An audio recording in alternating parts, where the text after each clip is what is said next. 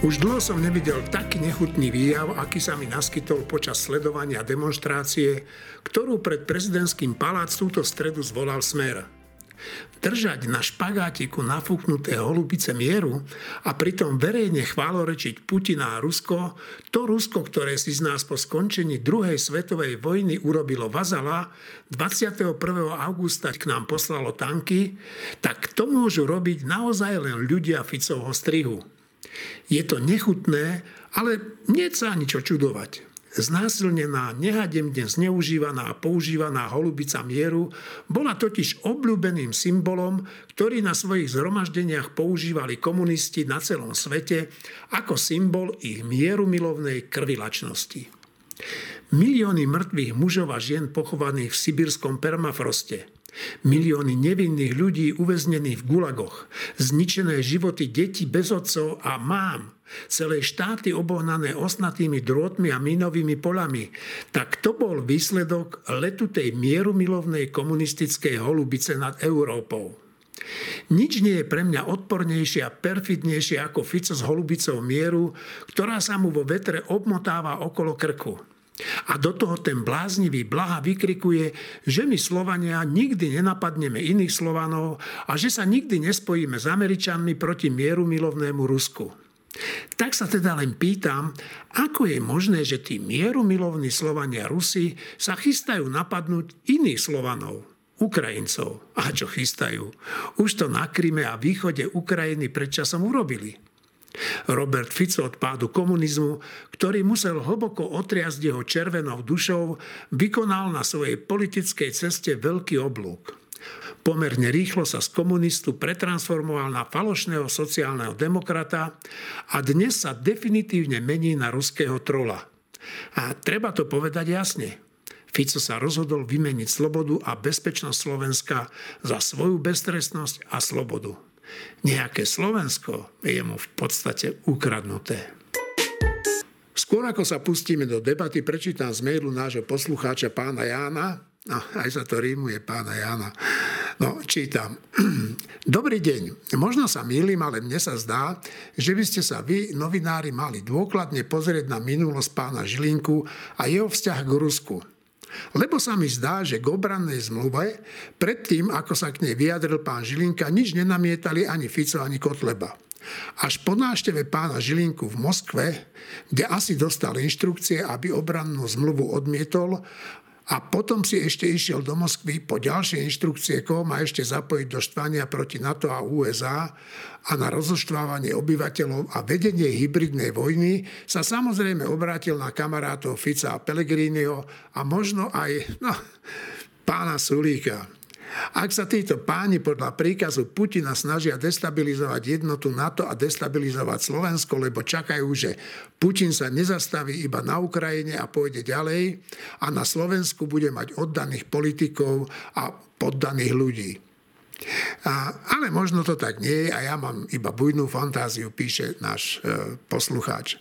Prajem všetko dobré. Nuž, milý Ján, neviem, či máte bujnú fantáziu, ale to, čo robia Žilinka a čas opozície, je pomaly už vlasti zrada.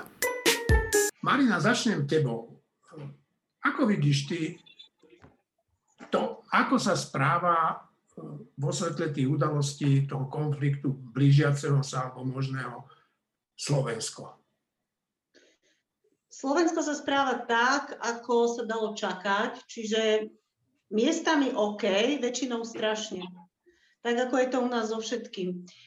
Prečo? E, lebo aj vláda vzhľadom na svoju nestabilitu, alebo ktorú ona vníma ako nestabilitu, tak ako sa aj vo veci covidu bojí takých tých hlasov, tých úplne najhrubších a najmenej by som povedala, že rozumných, tak aj v tejto oblasti bezpečnostnej sa najviac bojí tých hlasov, ktoré majú najmenej rozumu. Hoci ich podľa mňa ani nie je zas až tak strašne veľa, rozhodne ich nie je väčšina, ale strašne ich počuť, no tak lebo s väčšinou také hlasy najhlasnejšie vreštia.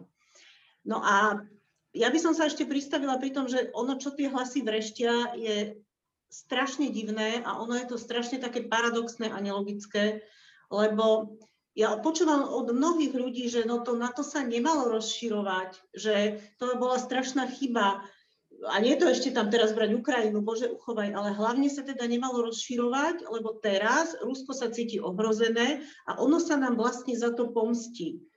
No a problém je v tom, že ten narratív je strašne taký vnútorne rozporuplný, lebo poprvé, keby sa na to nebolo rozšírilo a keby nás do neboli zobrali, tak my by sme nemali nejaké bezpečnostné záruky a už dávno by sme sa stali korisťou Ruska, pretože Rusko nás proste vníma ako korisť. O, vo svojich imperiálnych snoch pre ňoho stredná Európa a východná Európa je stále korisť, územie, ktoré treba zobrať. No a keďže sme vstúpili do NATO, tak nás nezobrali. To je jediný dôvod, prečo nás nezobrali. Teraz e, sa Putin pokúša rinčať zbraniami a pokúša sa nás všetkých strašiť, že nás za to potrestá, že sme v tom NATO. A ľudia tvrdia, že sme tam nemali vstúpiť, čo je úplný nezmysel, lebo dávno by nás bol potrestal, keby sme tam neboli. No a druhý paradox, ktorý v tomto narratíve vidím, je, že oni tí ľudia, ktorí toto tvrdia, oni zároveň tvrdia, že toho Putina a to Rusko uznávajú. Ale v skutočnosti z toho trčí len to, že sa toho Putina a toho Ruska boja.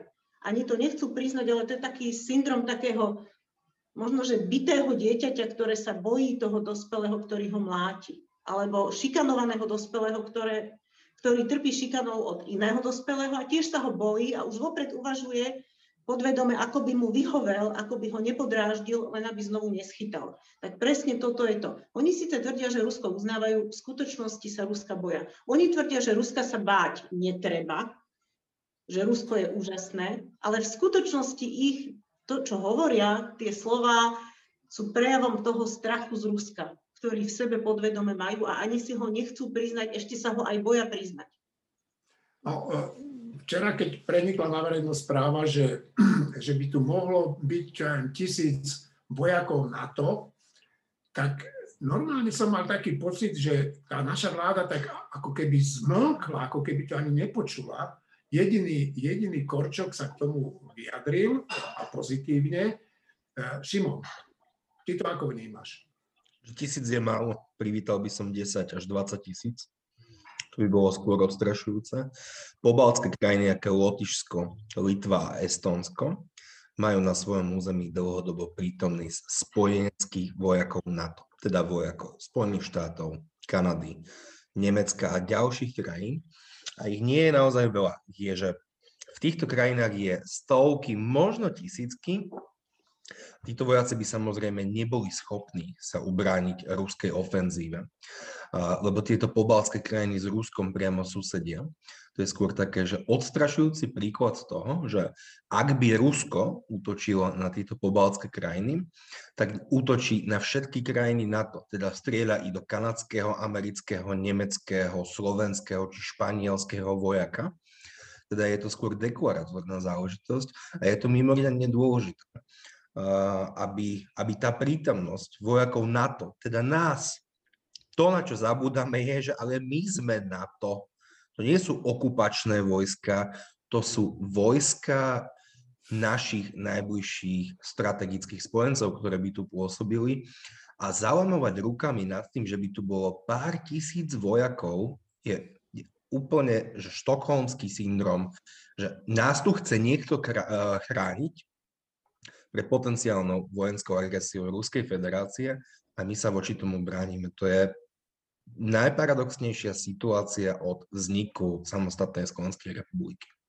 No, nemyslím si, že to je štokholmský syndrom, ten trošku e, vzniká inak. To je, keď ťa niekto unesie a ty ho začneš mať rád. A... No, však a, a v 68. nám zneuniesli? No, ako, že ale, des, desiatky rokov nás tu okupovali. Prečo ma, prečo ma nenecháš dohovoriť? No ale e, však e, keď si to takto myslel k tomu Rusku, tak je to v pohode. Ja som to pochopil možno zle. E, hlásil sa Juraj, ale ja ešte predtým, Juraj, než ti dám slovo, by som rád povedal, že, že som si prečítal takú, taký článoček, taký oznám v novinách niekde, že Bielorusko je pripravené spustiť vojenské akcie, pokiaľ bude Rusko napadnuté. Vyhlásil to prezident Lukašenko pred parlamentom a pred výročným prejavom. No tak to už je naozaj vyhlásenie teda hodné povšimnutia. Juraj. No tak k tomu vyhláseniu sa dá povedať aj to, že ja veľmi dúfam, veľmi dúfam, že to nie je príprava na klasickú provokáciu zo strany Ruska, ako sa udiala 1. septembra 1939 zo strany Nemecka voči Polsku, pretože vtedy Nemecko tiež vyhlásilo, že radiostanice, či čo boli proste prepadnuté polskou armádou a preto Nemecko muselo vlastne e, vniknúť na územie Polska, tak môžeme len dúfať, že toto nie je, toto nie je uh, príprava na takúto reakciu. Ale uh, doplnil by som možno Šimona, že okrem Okrem toho, že teda v tom Pobalti sú Kanadiania, Američania Švédi a, a ne, Nemci neviem kto, tak sú tam aj slovenskí vojaci. Ako 150 slovenských vojakov slúži v Pobalti v rámci uh, jednotiek, myslím, neviem, rýchlej reakcie, alebo ako sa to volá, a boli tam odvelení presne po anexii Krymu, to znamená po poslednej agresii Ruska voči Ukrajine, sa pobalské štáty dožadovali pomoci zo strany NATO, aby zabránili prípadným pokusom Ruskej federácie za pomoci Bieloruska proste obsadiť ich, pretože majú tú historickú skúsenosť, že ich proste sovietský zväz jednoducho obsadil a pripojil k svojmu územiu na veľmi dlhú dobu. To znamená, že tieto krajiny, rovnako ako Polsko, ktoré majú tú priamu skúsenosť s takouto okupáciou a dlhodobou okupáciou, a nie teda len, že prišli nejaké vojska, ale že skutočne sa stali súčasťou, museli sa stať súčasťou Ruska alebo Sovietskeho zväzu, majú v tomto smere vybudovaný oveľa lepší púd seba záchovy a teda v situácii, kedy majú šancu požiadať niekoho, aby na ich území predstavoval obrannú silu, tak to proste urobia. Tu v podcaste, myslím, Štefan to hovoril opakovane, že skutočne je pravdou, že pokiaľ je niekde jeden americký vojak, tak je proste to územie oveľa chránenejšie ako územie, na ktorom nie je ten americký vojak. Z tohto pohľadu je úplne jedno, či tých amerických vojakov by na Slovensku bolo tisíc, alebo by tu boli desiati, lebo z toho pohľadu je to fakt jedno. Ale e, treba si trošku pozrieť možno ten historický kontext. Teraz koluje po internete taký pekný citát Karla Havlička Borovského.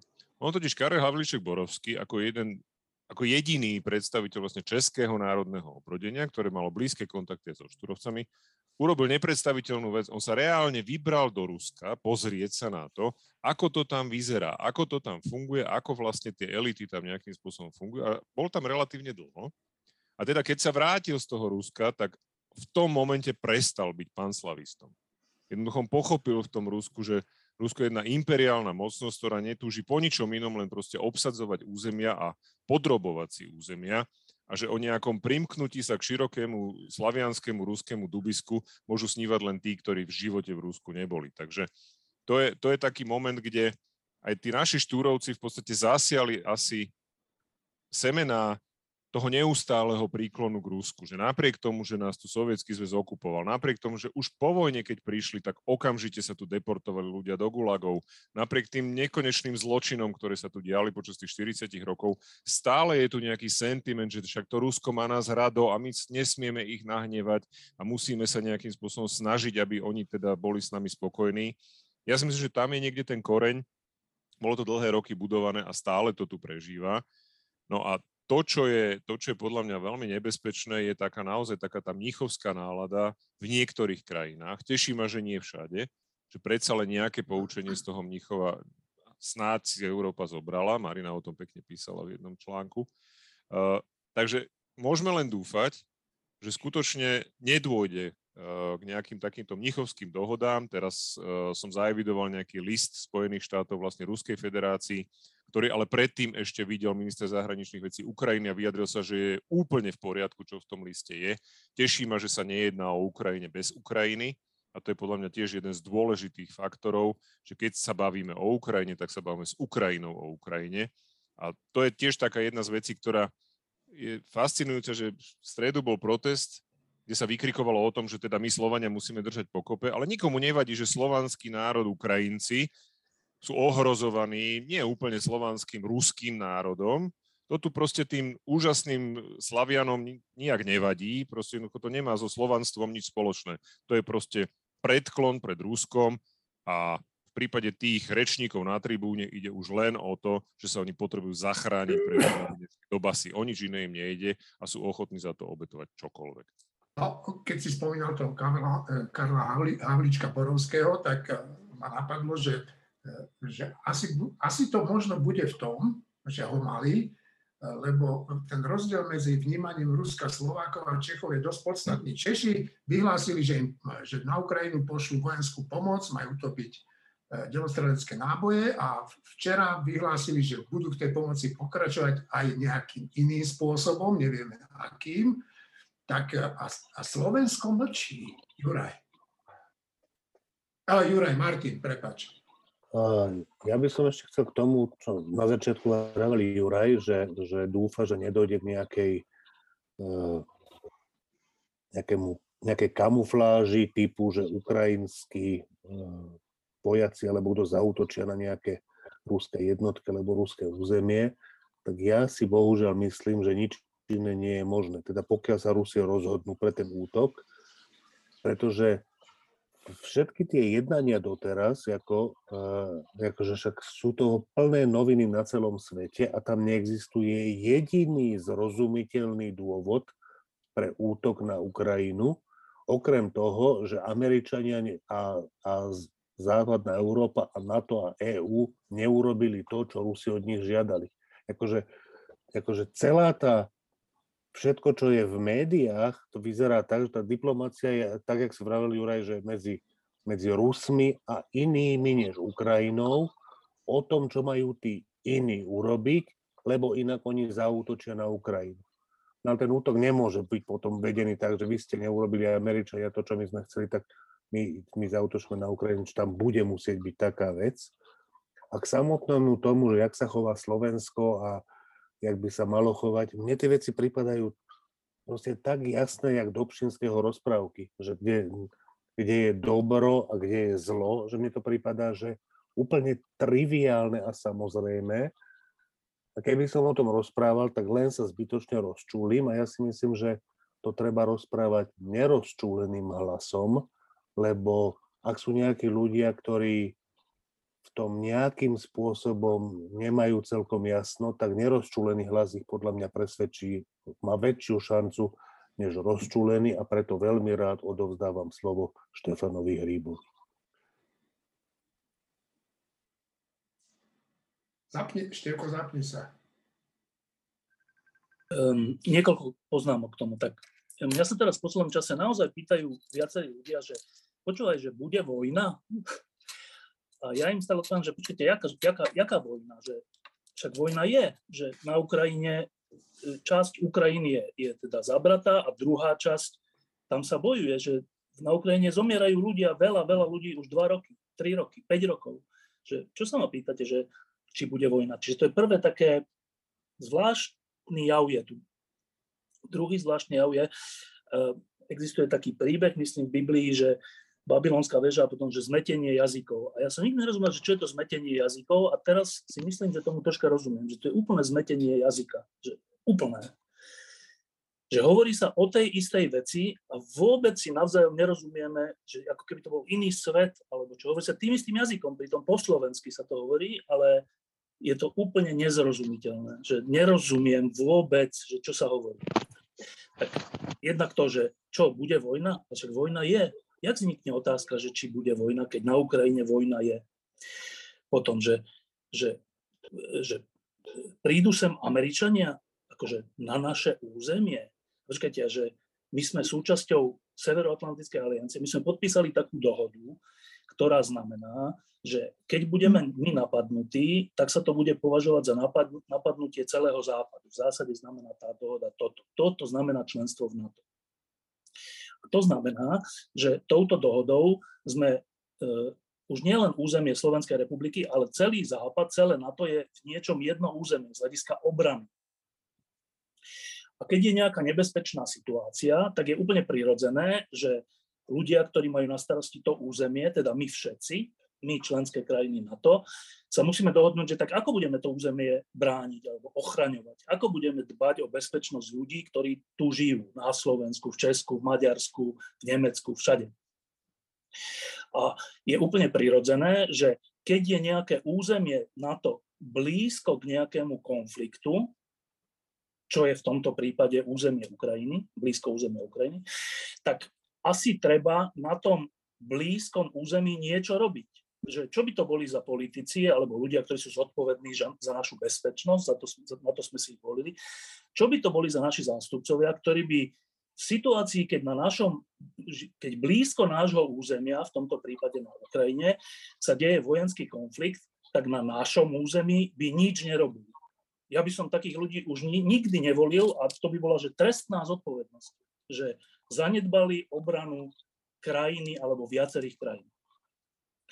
No a teda, čo teda môže robiť, čo môžu robiť tie členské krajiny e, e, NATO, Severoatlantickej aliancie, keď je takéto územie blízko vojny? No tak môžu tam, nič iné nemôžu urobiť, len že tam pošlú vojenskú techniku a ľudí. Lebo, a to sa niektorým ľuďom, zase to je úplne zmetenie, že niektorým ľuďom sa to zdá, že ale nedávajme sem vojakov, lebo to je hrozné, to už sme akože vojna. Ale počkajte, že veď my tu máme, že armádu Slovenskej republiky. Na čo ju tu máme? Však to je vojna, nie? Nie, to není vojna. To je na obranu tejto krajiny. Preto tu máme armádu Slovenskej republiky. Ak si teda niekto myslí, že by nemala byť armáda, nech to povie, ale to je potom, že úplná naivita a úplné ohrozenie akejkoľvek krajiny, keď sa zbaví armády. Dobre. A teda, keď tu máme armádu Slovenskej republiky, ale tá je malá, a ona je malá, však to všetci vieme, a má málo techniky a všetkého, lebo sme aj malá krajina a aj sme zanedbali budovanie tej armády, tak je úplne prirodzené, že našich kamošov, spojencov, e, požiadame, alebo oni nás požiadajú, že počúvajte, tak tamto krídlo musíme posilniť, lebo tam je to slabé, tie vaše tri tanky to fakt neutiahnu. Tak toto sa mi zdá, že úplne prirodzené medzi spojencami. A tu je otázka, že no len mali by tu byť tie, tie dve letiska, mali by tu byť nejakí Američania? Alebo že teraz, že tisíc vojakov, že že ale počkajte, že to je narušenie nášho priestoru. Akože narušenie, tak ešte raz, že tu sa, tu sa roky, tí ľudia, ktorí nemajú, nemajú radi Severoatlantickú alianciu, roky hovorili toto. My sme zbytočne v NATO, lebo keby prišiel nejaký konflikt, aj tak nám sem americkí chlapci z, z Louisiany neprídu pomáhať, pretože sme príliš ďaleko a sme príliš bezvýznamní. To sa opakovalo roky, roky, roky. A my, zástancovia, na to sme hovorili, že ale nie, tieto krajiny, Západ, dodržujú dohody. Minimálne sa o to snažia. Aj takéto, keď ide o život.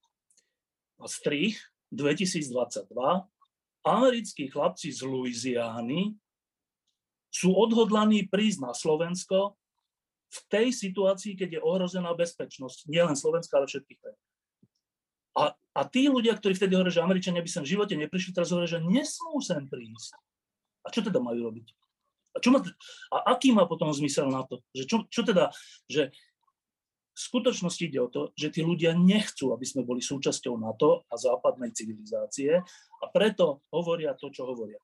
Lebo to, čo sa teraz deje, že E, taktože, možno je chyba, že sa preberajú články z novín, kde je, že možno snáď diskutuje sa o tom, zo západných novín myslím, e, a, a, a berie sa to ako fakt a to potom dáva minister zahraničných vecí Korčoka najmä do blbej pozície, lebo on má teda odpovedať na to, že jak to, že ste o tom nevedeli, keď o tom píše New York Times. Ale New York Times píše o všeličom, aj týždeň píše o všeličom, čo ešte nie je fakt čo sa len predpokladá, je to možnosť a tak. Čiže toto je možno chyba a robí to pozíciu Ivana Korčeka oveľa ťažšou. Ale keď toto dáme bokom, lebo to je bočná vec, to není podstatná vec, tak tá podstatná vec je, že to západné spoločenstvo, ktoré by tak radi mnohí videli ako mŕtve, je úplne živé a v situácii, keď e, náš sused krváca a ohr- je ohrozený armádou na svojich hraniciach, rúskou armádou, tak na to nie je, že lahostajné, naopak dokonca pomáha Ukrajine s vyzbrojovaním, s obranou, s, s logistikou, dokonca niektoré kan, nejakí kanadskí vojaci alebo teda nejaké špeciálne jednotky e, sú ochotné tam prísť, alebo tam už aj prišli. Čiže nasadujú svoje životy na obranu nejakej krajiny. A teraz posledná vec, zmetenie jazykov, že tí, ktorí sú za to, aby, americké, aby bola dohoda s Amerikou o letiskách, alebo tí, ktorí sú za to, že, že e, vojska NATO nech sú aj na území Maďarska, Polska, Slovenska, Rumunska, tak sú označovaní, že to sú tí vojnoví štváči alebo niečo také. To je normálne, že ak za komunizmu, že tak, tak akože realita úplne čistá realita je, že na koho hraniciach je nejaké vojsko, pričom z ktorej krajiny to vojsko už ukradlo nejakú časť? Je to na hraniciach Slovenska? Alebo Nemecka? Alebo na akej to je hranici? Je to na hranici Ukrajiny a je to uh, ruské vojsko. A teraz za celé tie dva mesiace, čo sa tu o tom bavíme, ani raz nezaznelo, že počkajte, prečo je tam to ruské vojsko? Že čo ono chce. Čo chce? Čo Ukrajina robí? Alebo čo, čím je Rusko ohrozené, že, zhromaždilo svoje vojsko na, na hraniciach Ukrajiny, pričom jednu časť im už ukradlo a na druhej časti sa bojuje. No, takže toto nevidieť a hovoriť, že tí, ktorí sú za obranu Ukrajiny, sú vojnoví štváči a Rusko je ten mierotvorca, no tak to je, že neviem, to prekonáva Babylon podľa mňa, úplne to prekonáva, lebo to sme, to, čo sa k tomu dá vlastne ešte povedať? Že keď sa, keď sa zhromaždí obrovská krajina a jej armáda, keď sa zhromaždí na, na, na hranici jej suseda, tak my ideme hovoriť, že ten sused je, je akože chce vojnu, alebo že my chceme vojnu. Však my chceme iba pomôcť nášmu susedovi, aby nebol napadnutý. To je celá, všetko, čo sa deje, je, pomôcť nášmu susedovi, aby nebol napadnutý. To je zlé? Takže toto nechceme? A čo teda chceme? A posledná veta, aj ľudia, ktorí si vážim, tak uvažujú občas tak, že, že no tak ale to je celé preto, lebo, lebo Rusko cíti ohrozenie, ak by Ukrajina bola súčasťou Západu. No dobre, tak my sa teda ideme vcítiť do Ruska, že ono cíti to tak, že keď bude Ukrajina súčasťou Západu, tak Rusko je ohrozené a preto teda nechajme Ukrajinu tak. A my si pamätáme našu situáciu, našu Slovensku, Česku, Maďarsku, Polsku, e, pred rozšírením NATO. Pamätám si našu situáciu. Naša situácia bola taká, že všetci ľudia, ktorí e, tomu trocha rozumeli, tak sa modlili za to, liberáli sa modlili za to, aby sme sa dostali do NATO, lebo vtedy sa, sa skončí november 89 v zmysle, že už nebudeme môcť byť okupovaní a už nebudeme môcť byť šikanovaní inou mocnosťou. Uh, Rusko to nechcelo, cítilo sa ohrozené. Tým, že Slovensko, Česko, Polsko a neviem kto vstúpi do NATO. A tí, ktorí dnes hovoria, že ale chápme Rusov a však oni majú taký pocit, tak vlastne oni čo hovoria? Oni hovoria, že, že ani my sme teda nemali vstúpiť do NATO, ani Polsko, ani ďalší.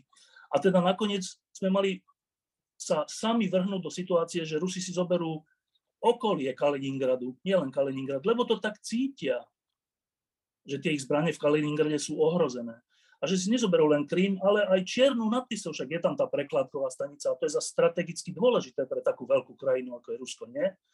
Čiže, čiže, čiže to, je, to je tá posledná vec, že, že, že vciťovať sa do krajiny, ktorá ale bezohľadne presadzuje svoje záujmy a, a strategické veci na úkor iných krajín, dokonca na úkor ich území, tak vciťovať sa do takýchto krajín je cesta k tomu, aby my sme prišli o územia.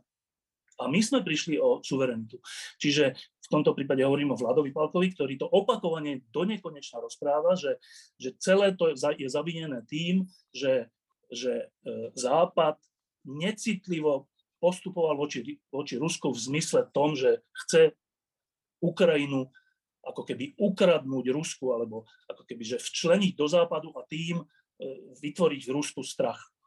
Tak podľa mňa je to úplne, je to, je to, je to iné ako to, čo sme počuli pred prezidentským palácom. Je to iná reč a treba s touto rečou sa dá rozprávať. Ale podľa mňa je to, že úplne zle pochopená vec, úplne zlé vcítenie sa do mocnosti, ktorá je negatívna a nezbavila sa tej svojej negativity. A v konečnom dôsledku takéto ustupovanie, že keď, sa Rus, keď Rusko niečo cíti, tak my tomu ustúpime na úkor Litvy, Slovenska, v tomto prípade Ukrajiny, je, je samovražedná misia. Dobre, tak teraz vidím, že sa traja hlásite, tak podľa poradia. Juraj, Martin, Marina. No, uh, to, čo hovoril Števo, že prečo to zmetenie jazykov, no ja si myslím, že to je normálny klasický orvelovský newspeak. Proste tí, ktorí chcú bojovať proti fašiz, fašizmu alebo proti, proti tyranii, tak to sú fašisti tí, kto chcú proste zabezpečiť nieko, niečú slobodu a v zásade túžia po miery, ale teda spravodlivo miery, tak to sú tí vojnoví štváči. Proste toto robili komunisti 40 rokov, predtým to robili samozrejme aj nacisti. Tí sa tiež tvárili, že oni musia obsadiť Sudety, pretože tí Nemci v sú strašne ohrozovaní. A teda Európa vtedy povedala, no dobre, nesmieme mi dráždiť toho Hitlera, že teda poďme mu radšej mu vidieť v ústrety, lebo teda naozaj majú, tie, majú ten problém. A mňa najviac vyrušuje na, na tom postoji, že teda my nemôžeme akože Rúsku robiť zle to, že to sú často ľudia, ktorí na druhej strane vyhlasujú, akí sú oni zanietení patrioti a akí sú oni proste hrdí, hrdí Slováci, ale pritom sú schopní úplne bez problémov postaviť záujmy nejakého cudzieho agresívneho štátu, ako je Rusko, nad záujmy vlastnej krajiny a vlastných spoluobčanov. To je podľa mňa úplne trestuhodné a, a je to skutočne na hranici z vlasti zradu, teraz to nemyslím v pojme trestného práva, ale v pojme proste normálne v morálnom, lebo ak pre mňa je dôležitejšie, že či nejaký, ani nie sused, naopak, nejaká proste vzdialená krajina e, je nejakým spôsobom ublížená a mi jedno, že keď sa budem snažiť ísť ústretí, tak poškodím vlastnú krajinu alebo susedov, ktorí sú proste pod palbou, to je podľa mňa, že morálne, že úplné zlyhanie, že tam, tam nie je čo ďalej o tom v podstate povedať. Juraj? Uh, Martin? Martin. Uh, vciťovať sa do pocitu ohrozenia Ruska je to isté, ako vciťovať sa do pocitu ohrozenia Adolfa Hitlera zo Židu. Bodka. Marina? Stačilo by si predstaviť, možno aj pre týchto slovenských, ja už ani nepoviem, že konzervatívcov, lebo niektorí sú skôr kvázi konzervatívci, tak pred, keby si predstavili, že rovnaké pocity začne mať Maďarsko, že začne sa obzerať, kde sú tie jeho stratené časti, tie kvázi amputované končatiny, o ktoré Trianonom prišlo. A keby Maďarsko odrazu dostalo taký pocit, že ich potrebuje získať naspäť a ten pocit by bol veľmi silný, tak som veľmi zvedavá, či by sa títo ľudia dokázali do týchto pocitov natoľko vcítiť. A neviem, pri niektorých začína mať pocit, že áno, že pokojne by rozkrájali Slovensko na maličké kúsky, len aby sa nejaká, nejaký väčší pes nažral. V tomto prípade ide o Putina, ale inokedy by pokojne mohlo ísť o Orbána. Ešte jednu, vec, ešte jednu vec k tomu chcem povedať k tej Ukrajine samotnej, lebo zase v tom jazyku, v ktorom sa tu rozprávame, na Slovensku a aj inde, e, je to tak, že povie sa Ukrajina a myslí sa nejaké územie, ktoré susedí e, s iným územím. Ale Ukrajina to sú, že ľudia. My sme pred pár rokmi mali tú, to privilegium, že sme priamo na Majdane, na tom námestí, robili asi 6 alebo 7 natáčaní pod lampou s rôznymi ľuďmi z rôznych, z rôznych krajín a v každom boli aj Ukrajinci, v každom tom natáčaní. A boli to novinári, bol to minister zahraničných vecí a boli to všelijakí ľudia. Bol to organ, jeden z organizátorov toho hnutia na Majdane, e, ktoré bolo za to, aby Ukrajina bola súčasťou Európy a Európskej únie.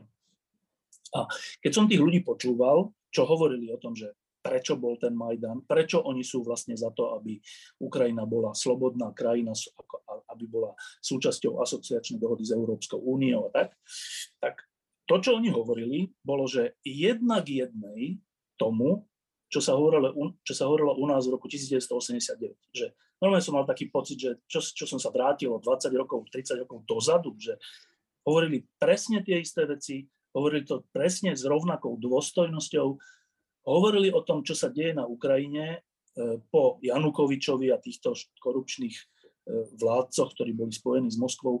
Hovorili o tom e, jazykom, skoro by som povedal Václava Havla a týchto ľudí. A celý ten, celý ten pohyb, ktorý sa na Ukrajine začal, oni nazývali, že to je revolúcia dôstojnosti. teda nie nejakí banderovci, alebo čo sa to tu snažia ľudia, niektorí ľudia vtlačiť, že Ukrajina to sú vlastne extrémisti. Rusi hovoria, že to sú fašisti, ale však Rusi hovoria aj o nás, že sme fašisti, to je v poriadku, ale, ale e, aj odtiaľ to sa ozývajú hlasy, že to sú vlastne nejaké extrémistické skupiny, ktoré to celé tam začali a, a vlastne extrém je Majdan a tak. Tak títo ľudia neboli podľa mňa na Ukrajine a nerozprávali sa s tými ľuďmi, ktorí ten Majdan naozaj robili a ktorí tam zomierali. A keď som tam, keď som teda tých ľudí počul, tých Ukrajincov, eh, ako snívali o svojej slobode, ja som to počúval ako človek, ktorý má tú slobodu, ako teda je člen krajiny, ktorá má, ktorá má tú slobodu zabezpečenú, ale oni to mali ako sen. Ale hovorili to s takou um, ráznosťou a súčasne s takým zanietením a takou odhodlanosťou, že ja som bol skoro dojatý. A to, to nie, uh, nie, hovorím to preto, že hovoriť o tom ako o nejakých územných celkoch, že tak to sú strategické záujmy Ruska a zase strategické záujmy Západu a, a teraz čo tá Ukrajina, ale tam sa úplne zabúda na to, že tam žijú milióny ľudí, ktorí sú ako my, takí istí, že teraz keby sa tu s nami rozprávali, tak by hovorili našim jazykom, akože ich jazyku by sme úplne rozumeli nebolo by to zmetenie jazykov, bolo, bolo by to, že úplne zrozumiteľné. Čiže e, považujem za potrebné teda povedať, že keď sa hovorí o Ukrajine, nehovorme o tomto názve, alebo o nejakom území, alebo o nejakom rozširovaní iného územia a skúsme rozmýšľať o miliónoch ľudí, ktorí žijú na Ukrajine. Prežili si strašné veci počas Sovietskeho zväzu typu hladomoru a zabíjania a títo ľudia, mladí ľudia, chcú žiť iný život. A ruské, ruské vedenie im to nechce dovoliť. Nechce to, aby žili iný život, lebo možno aj Rusi by potom chceli žiť iný život. A keď teda budeme hovoriť o Ukrajine, o sporoch a o vojne a miery a zbraniach a pomoci, tak ja si vždy spomeniem na tých mladých, odhodlaných ľudí, s ktorými som sa rozprával na Majdane a hambou by som sa prepadol pod zem, ak by sme dnes boli takí, že kašleme na nich, e, nám ide o to, aby tu bol kľud. Takže to by bola že strašná hamba a úplná zrada novembra 89, lebo oni tam si tiež zaslúžia svoj november 89. Dobre, e, ja by som sa rád spýtal v závere, lebo predpokladám, že smerujeme k záveru na takúto vec, ktorá ma napadla, že, že ak my teda neprejavujeme dostatočnú vôľu brániť niekoho, komu sa usilujú o slobodu, v tomto prípade Ukrajinu, ak teda náš národ, náš štát neprejavuje dostatočne tú vôľu, ak ju neprejavujeme my osobne, naša politická reprezentácia, zaslúžime si my vlastne tú slobodu, Šimon? Nie. Martin. Uh, no, ja nechcem odpovedať tak rýchlo, že nie. Uh, je to komplikované, pretože v tomto zmysle neexistujeme žiadny my, ktorí by chceli niečo. Čas nás chce niečo, čas nás chce niečo iné. A veľakrát je to tak v, v dejinách, že relatívne malá skupina ľudí rozhoduje o, e, rozhoduje o osudoch štátov a to v dobrom. Jakože vznik Československa, to není zásluha, e, vtedy tam nebolo 15 miliónov, ale neviem koľko miliónov ľudí, ktorí tam boli, ale to je zásluha niekoľkých desiatok, možno stoviek ľudí. E, aj v tomto prípade Slovenské národné povstanie nebolo, nebolo jaksi povstaním celého národa. To bolo povstaním časti armády a časti e, civilov. Podobne v tomto prípade, ak nejaká časť ľudí bude v záujme správne postoje, teraz verbálne, neskôr možno aj nejaké iné, tak tí ľudia môžu, niekoľko ľudí môže vybojovať e, vybojovať právo, to morálne právo na slobodu. Ešte Jan Palach bol jeden. Jan Palach bol jeden, ale znamenalo to oveľa viac než jeden. a v tomto zmysle nie sme stratení. Marina? Ja o slobode uvažujem nie ako o niečom, čo si zaslúžime alebo môžeme zaslúžiť. Sloboda je pre mňa posvetná vec a v tomto zmysle až akási milosť daná z hora. To nie je niečo, čo si vyslúžime. To je niečo, čo niekedy máme to šťastie, že to dostaneme a potom musíme sa snažiť svojim životom nejako sa s tým vyrovnať, tomu dostať, nepokaziť si to a preukázať, že ak aj nie sme toho úplne hodní, ale robíme všetko preto, aby sme boli. A ešte jedna vec, a, e, akokoľvek už vychádzajú prieskumy verejnej mienky, ja stále verím, že na Slovensku je väčšina ľudí, ktorí by možno priamo nevedeli odpovedať na otázku, že koho tu chcú, či Rusov, či Američanov, či čo vlastne.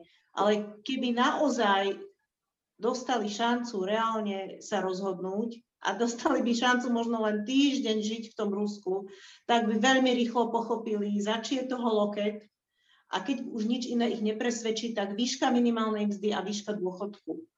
A to je všetko. Juraj? No, ja si myslím, že uh, úplne súhlasím s Martinom, že skutočne, a dokonca si nemyslím, že je to väčšinou, ja si myslím, že to je vždy. Že ak sa veci vo svete posunuli dobrým smerom, tak vždy to bola malá skupina odhodlaných ľudí, ktorá tú zmenu priviedla, ktorá ju nejakým spôsobom pripravila a následne pomohla zrealizovať. To, že sa im niekedy podarilo potom potiahnuť zo sebou aj davy, to je pravda, ale môžeme sa pozrieť na, na disidentov v Československu, ktorých bolo minimálne, môžeme sa pozrieť na organizátorov, povedzme, protestov za, za slušné Slovensko. Tých príkladov je nespočetne veľa. A v tomto smere skutočne platí, že aj malá skupina ľudí dokáže nejakým spôsobom zabezpečiť morálne právo nejakej krajiny na slobodu. Uh, druhá poznámka k tomu, čo hovorila Marina, v podstate aj to, že ja si myslím, že väčšina, väčšina občanov na Slovensku hlasuje svojimi rozhodnutiami o tom, že kam chcú patriť, pretože neviem o tom, že by, že by nejak hromadne Slováci posielali svoje deti na ruské univerzity alebo na, na univerzity niekde proste v, v týchto častiach sveta. Za to viem, že veľmi veľa slovenských rodín dúfa a snaží sa dostať svoje deti na západné univerzity, na univerzity v Spojených štátoch a tak ďalej. To znamená, že ja si myslím, že väčšina ľudí si uvedomuje pri tých rozhodnutiach, ktoré sa týkajú ich aj osobne, že kde je tá pravda, kde je sloboda, kde je lepší život a že je nejaká malá, ale veľmi hlasná skupina odporcov, Navyše motivovaná, hecovaná, podporovaná ľuďmi, ktorí v záujme záchrany sa, zachránenia sa pred trestným stíhaním a pred basou sú ochotní urobiť úplne čokoľvek, aj obetovať životy, len aby oni unikli. To znamená, že veľká časť toho, čo na Slovensku je počuť, je, je spôsobená aj týmto, že tu skutočne neustále prebieha boj o unesený štát a o to, aby tí, ktorí ho spôsobili, proste sa dostali nejakým spôsobom na sveť moci a zastavili tento, tento boj. Takže to je jeden z veľkých faktorov, ktorý robí tú situáciu na Slovensku komplikovanú. Šimon chce ešte dodať niečo? Jene, tvoja otázka bola, teda, že či si zaslúžime slobodu. A moja odpoveď bola nie, úplne jednoznačne, lebo ja neviem, čo je to zásluhovosť tú slobodu si treba vybojovať. Tak snažili sme sa ju vybojovať v prvej svetovej vojne, v druhej svetovej vojne, počas studenej vojny. Zápas o slobodu nikdy nekončí. To vidíme na námestiach, vidíme to pri voľbách, vidíme to pri kadečom. Čiže ja som konzistentný v tom, že si ju nezaslúžim, lebo ju sú treba zasluhovať e, priebežne. Druhá otázka je, či ju chceme. A tu som opäť veľmi skeptický. Ja som hlboko presvedčený, že drvivá väčšina ľudí nechce slobodu. Oni chcú sociálne dávky, chcú istoty, chcú žiť takmer v okovách len, len tak, aby žili v pohode, že byli v materiálnom zabezpečení, ale my tu točíme o slobode mnohí, ale nehovoríme o zodpovednosti. Čakáme, že sa o nás niekto postará, že sa o nás postará iná krajina. Nedodržiavame svoje záväzky voči na to nikdy. Nula krát sme dodržali záväzok voči NATO. Ešte raz, nula krát. My sme sa zaviazali, že budeme dodržiavať svoje záväzky voči NATO, keď sme do ňoho vstupovali a ani raz sme tie záväzky nedodržali. Tak chceme slobodu? Že zaslúžime si tú slobodu? No ešte raz a posledná veta, nie, nezaslúžime si slobodu, keď podpíšem prístupové rokovania, že budem dávať 2% a 2% nedávam. A potom sa čudujem, že v Spojených štátoch vyhrá Donald Trump, ktorý úplne správne povie, že už ma nebaví platiť Európe za svoju obranu. No, v tomto mal pravdu. A som never Trumper. Nikdy by som Trumpa nevolil, ale v tomto mal Donald Trump úplnú pravdu. Dobre, Juraj a na záver Števo. No, ja si nemyslím, že veľká väčšina Slovákov chce vymeniť akože kus žvanca za, za svoju slobodu. Uh, je určitá skupina ľudí, ktorá, ktorá áno, ktorá nepociťuje slobodu ako niečo, čo, čo je nevyhnutné preto, aby vôbec mohli fungovať v nejakom relatívnom alebo skutočnom blahobite. Uh, problém je tu samozrejme v tom, že im nikto nikdy nevysvetlil, že tie veci sú, sú neoddeliteľne spojené, že proste len, tie slobodné, len v slobodných krajinách je vôbec možný nejaký blahobyt a že v každej tyranii a v každej diktatúre skôr alebo neskôr dôjde k tomu, že proste sa, sa blahobyt prestane existovať okrem tých zopár vybraných ľudí, ktorí, ktorí sú možno na vrchu.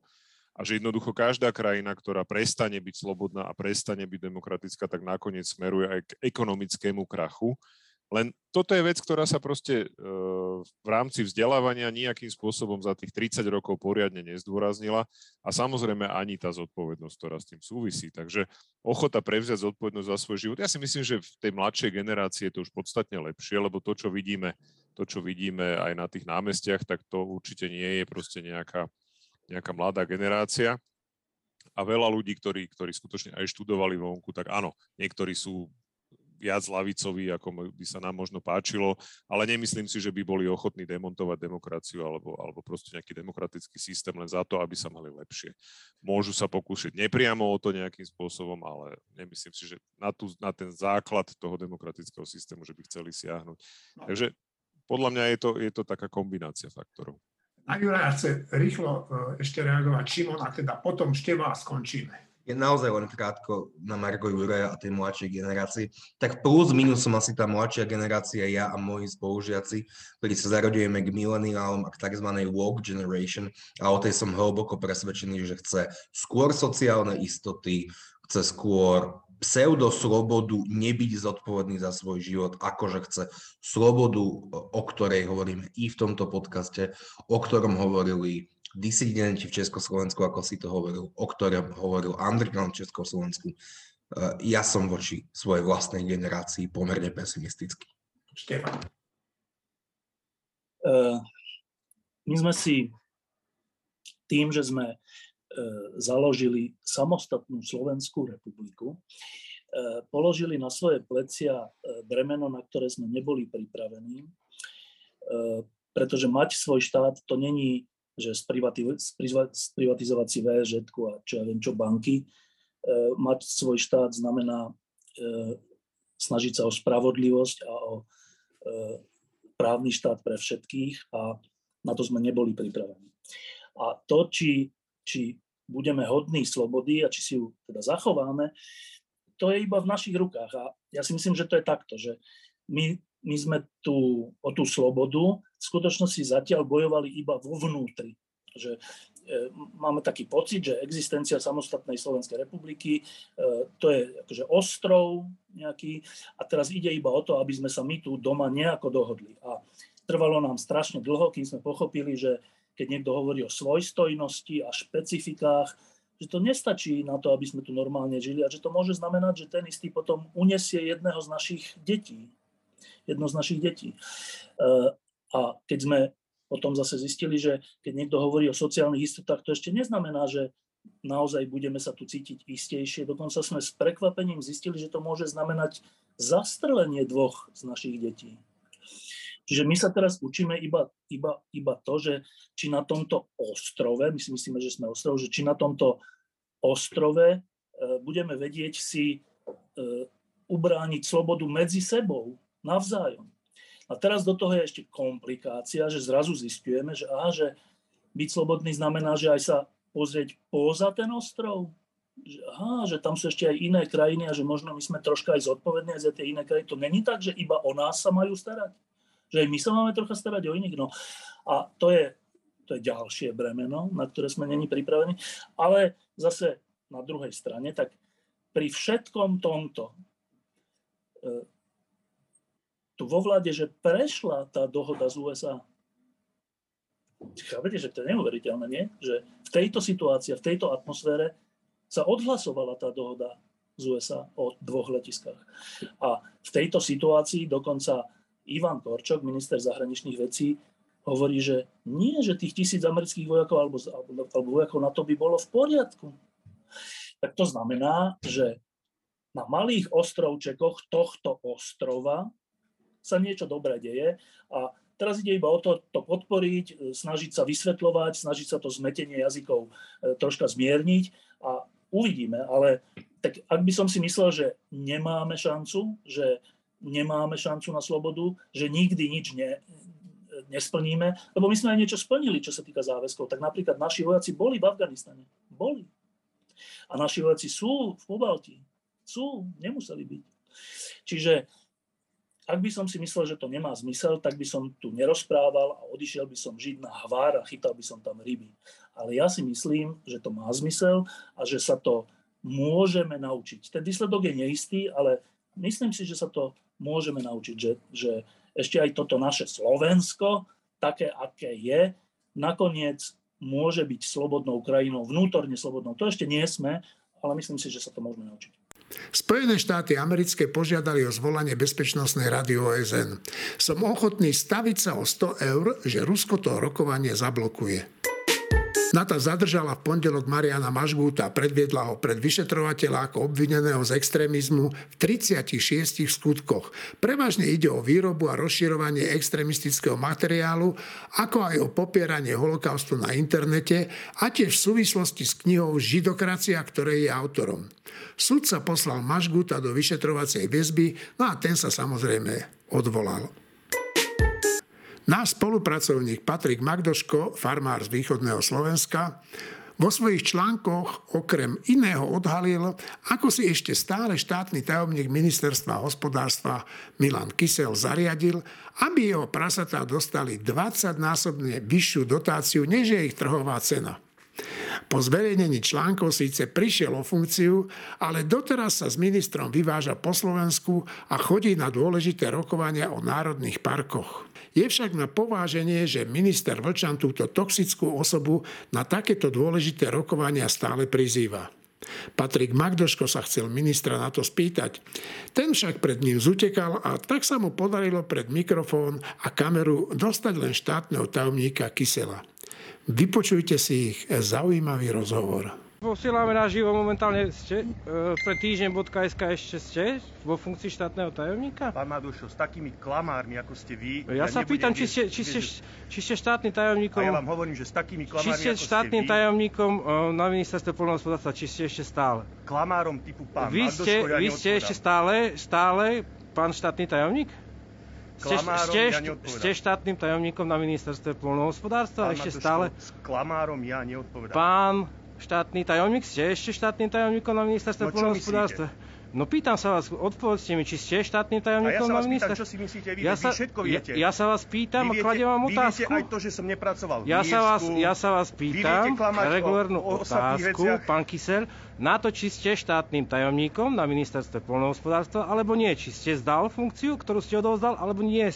Či ste štátnym tajomníkom, alebo nie? Skúsme sa porozprávať o tom, ste pán, ako klamete a zavádzate celú spoločnosť. ste štátnym tajomníkom na ministerstve poľnohospodárstva? Regulárna Ešte otázka. Raz, skúsme sa rozprávať o tom, prečo vysielame, klamete. vysielame to naživo, momentálne na týždne. Ja či, ste štátnym tajomníkom na ministerstve poľnohospodárstva? To je regulárna a to otázka. denník týždeň zamestnáva takých Pán- pán, klamárov, ako ste vy, pán Magdoško? Čo sme my klamali? Kde a v čom sme my Hambite klamali? pán. Pán Kysel, zdôvodnite jedno klamstvo, ktoré sme... Každú druhú vetu, Ktoré ja sme len, len jedno. Čo jedno. sme klamali? Vy napíšete do svojho blogu vec, že vy ste oslovili írske veľvyslanectvo na Slovensku, či som tam pracoval. Áno, A to je pravda. Vy ste rozumný človek. To je pravda, to sme, to sme oslovili. A čo ja, čo ja by som mal mať spoločné s írským veľvyslanectvom na Slovensku? No oni nám... Regulárna otázka, ešte na čo nám odpovedali? Ale čo ja mám mať spoločné s írským, s írským veľvyslanectvom? To bola otázka Ja som na nikdy- írske veľvyslanectvo, ktoré sme my ja som položili. nikdy neslúžil cudzej A moci. kde ste slúžili? Ja som slúžil na slovenskom veľvyslanectve v Írsku, pán Magdoško. Slovensko Mne sa tam narodili Írsku. dvaja synovia, To ja mám znamená- rodné listy írske a všetko. To znamená, že vy klamete, zavádzate verejnosť. nám prišla takáto regulárna odpoveď z Írskeho veľvyslanectva. Že to je férové či voči, voči štátny tajomník. Vy si myslíte, že to je férové voči celému Slovensku, že používate takéto lži a klamstva? A čo bolo klamstva? Že sme oslovili, že sme si dovolili ako, to ako osloviť... To dáva, ako to dáva logiku? Že sme dovolili osloviť si uh, uh, veľvyslanectvo? Na otázku, ale, či ste tam pracovali? Regulárna otázka, ale ktorú sme prečo my položili. Sa potom, prečo sa potom nepýtate, či som neriadil jadrovú elektrárnu v Mochovci? Ale odpýtať sa to môžeme, odpovedia, no, jasne, že nie. Sa Mochovci, odpovedia, že nie a všetko je v poriadku. Všetko je v poriadku. Regulárna otázka na írske veľvyslanectvo, že či ste pracovali na írske, írske veľvyslanectvo. Pracovali ste tam? Pán Magdoško. Pracovali ste na ministerstve zahraničných vecí? Samozrejme, 11 rokov. Od, od akého dátumu, keď sa môžeme spýtať? A to je úplne jedno. 11 rokov ste pracovali ano. na ministerstve. A v akej pozícii, v akej funkcii? A prečo by som vám to mal hovoriť? Je to regulárna otázka, nemusíte odpovedať. Ja sa vás pýtam, že či chcete odpovedať na túto otázku, v akej funkcii ste pracovali na ministerstve zahraničných vecí. ako ste vy, Ale čo klamem, ja sa vás pýtam. Skúste vysvetliť napríklad ja, verejnosti, čo ste urobili, ja sa vás pýtam, ja sa vás pýtam, Zaježové, keď ste tam boli. Išiel som si sfotiť vašu farmu pre, do redakcie týždňa, kde sme písali o váš článok. Hej. A, Áno, to sme. A, to vy, sme vy ste sa cítili byť v ohrození života? A, vo, v tomto prípade, keď ste zavolali tam ďalších ľudí, áno, cítil som sa byť ohrozený života. Pán Magdoško, nie je čas, aby ste sa dali vyšetriť na psychiatrii? Ja myslím si, že možno vy, či nie. No to je, Ako, zase vy, odpovedajte mi na regulárnu otázku. Vy do Zajožovej, kde je moje rodisko. Na fotku si spraviť na článok. Aby ste sa cítili byť v ohrození Fot, života. Fot, fotku na spraviť si článok a vy ste tam zavolali ďalších ľudí, ktorí prišli a boli v kuklách. Va, prosím? Ty, no však vystúpil, prišli tam dvaja páni, ktorí skrižovali auto. Pán Magdoško, prosím Pýtam vás, sa vás, prišli tam ďalší dvaja páni, ktorí skrižovali auto? prišli tam, prišli na, lebo vám prišli, odpovedzte, odpovedzte mi na otázku, prišli tam ďalší dvaja páni? Pán štátny tajomník, ste ešte štátnym tajomníkom? Prosím, pán Magdoško? Či ešte ste štátnym tajomníkom na ministerstve poľnohospodárstva? Neodpovedali ste na otázku. A prečo by som mal? Už som vám to povedal niekoľkokrát. Že ešte budem... ste? Nie, že takým klamárom, ktorí že... zavádzajú celé Slovensko, odpovedať Čo sme nebudem. klamári? Keď sme dali regulárnu otázku na írske veľvyslanectvo, že či ste tam pracovali alebo nie, čo je na tom zle? Skúste sa teda spýtať na britskom veľvyslanectve, no, na sa. anglickom, Ale jasný. na americkom. My sme sa pýtali aj v gréckej. Pán Magdoško, ja vám poviem jedinú vo jednu vaše, odpoveď. Vo vašej v živote obci? som ne, neslúžil cudzej moci. Živote Rozumiete tej odpovedi? No, jasne, rozumieme. To znamená, na ministerstve zahraničných vecí ste čo pracovali? V akej funkcii? Prosím? V akej funkcii ste pracovali na ministerstve zahraničných vecí? Ja som tam pracoval ako normálny zamestnanec ministerstva Ale čo ste vykonali? Čo bolo vašou pracovnou činnosťou? A by som to vám rozprával? To je regulárna otázka, nemusíte odpovedať. A ta, ja sa vás teda spýtam, kto vás platí, pán Magdoško? Mňa mne, momentálne neplatí nikto. Týždeň. .sk. Áno, z čoho žijete? Z čoho platíte tie výlety po Slovensku, aby ste mohli klamať a zavádzať celé Slovensko? Uh, ja si zarábam čestne rukami ano. a ja vám kladiem regulárnu otázku, čo no ste, ja, čo ste pracovali, v akej pozícii? Prečo, prečo by som ja vám nedával akej, V akej pozícii ste pracovali na ministerstve zahraničných vecí, pán Kysel? Ako radový, aký, ako radový zamestnanec ministerstva zahraničných vecí. A čo bolo vašou pracovnou činnosťou? Pán Magduško, určite nie klamať ľudí a Čo bolo vašou pracovnou, ale odpovedzte mi na otázku, čo bolo vašou pracovnou činnosťou na ministerstve zahraničných vecí? Ako to súvisí s mojou osobou, prosím vás? Ste verejná činná osoba, ste štátny tajomník, ľudia majú právo vedieť o tom, čo ste robili na ministerstve zahraničných vecí 11 rokov. No, bol som radovým zamestnancom ministerstva zahraničných vecí. Čo bola vaša pracovná náplň na ministerstve zahraničných vecí? Pán Magduško, čo bola vaša pracovná náplň 11 rokov na ministerstve zahraničných vecí? sa ministerstva zahraničných vecí. Opýtali sme sa a utajali odpoveď na vašu, na vašu osobu. My sme poslali takisto otázky na ministerstvo zahraničných vecí, ktorí utajili odpoveď, odmietli nám odpovedať, čo ste tam vyrobili. Preto sa pýtame vás no, konkrétne, človeka. Takže ak vám, ak vám neodpovedal ústredný orgán štátnej správy... Kvôli DGPR, že potrebujeme váš súhlas, preto sa to pýtame priamo vás. Čo no, ste robili, a ja akú pracovnú dôvod, činnosť? Aby som, aby som takým ľuďom, Aby ste verejnosti, momentálne verejnosti. Ale prosím vás pekne. Verejnosti. verejnosť Teraz to vysielame naživo, takže verejnosť vás verejnosť, práve pozera. chcieť a verejnosť, ktorá ma pozná... Ja si myslím, že verejnosť by ráda vedela, čo ste robili, pán Magdoško, čo ste robili, čo ste robili na ministerstve zahraničných vecí. Prečo zavádza celú spoločnosť? Nikto nezavádza. Ne, nedali ste mi jednu odpoveď, že by som v niečom zavádzal. Pán robili Magdoško. ste na ministerstve zahraničných vecí? Pracovali ste na írskej ambasáde? Nie, na írskej ambasáde som v živote nepracoval. A kde ste pracovali? Keď ste na slovenskej ambasáde slovenskej, slovenskej ambasáde v Írsku. Áno. áno. A čo bola vaša pracovná činnosť tam? Prosím? Čo bola vaša pracovná činnosť na írskej ambasáde? Čo ste vykonali? Ale však ja si nepamätám, aký bol opis pracovnej činnosti. Vy si nepamätáte, čo ste robili na Ale samozrejme, ambasáde? že si pamätám, čo som robil. Teraz ste povedali, že si nepamätáte, teraz vravíte, že si pamätáte. A vy ste sa pa, pýtali Ja sa vás na, pýtam, opi- na ja- pracovný opis. Čo ste robili? Čo ste robili na, na pracovnej ambasáde? Čo ste robili v Írsku na ambasáde? Čo bola vaša pracovná činnosť? To je regulárna otázka. Čo ste robili? Všetko to, čo odo mňa vyžadoval pán veľvyslanec. A čo od vás vyžadoval pán veľvyslanec? Tak občas ho bolo treba odviezť na nejakú spoločenskú akciu, občas bolo treba pripraviť nejakú e, spoločenskú akciu a ja som sa na to všetko A dneska na, tejto, na tomto stretnutí figurujete v, ako štátny tajomník. Tu na ešte stále? Prosím? Sme na štátnom podniku LPM Ulič. Magduš, na vy- východnom Slovensku. Vy, vy všetko, prišli vy, ste vy na... všetko viete. Prišli ste, ja sa vás pýtam, Vy prišli všetko- ste na, e, na tejto služobnej limuzíne, všetko viete, tak prečo sa Takže- pýtate? Takéto, takéto... ale veď je regulárna otázka, čo tu dneska robíte, či ste v pozícii a aký je dôvod vašej návštevy štátneho podniku LPM Ulič. Regulárna otázka. Som tu na pracovnej ceste. LPM Ulič je ešte stále štátnym podnikom. e, A vy ste ešte štátnym tajomníkom. Samozrejme, že som. Ďakujem za odpoveď. No a sme v závere podcastu. Ďakujem, že ste nás počúvali a prajem všetkým pokojné dni a týždne. Do počutia.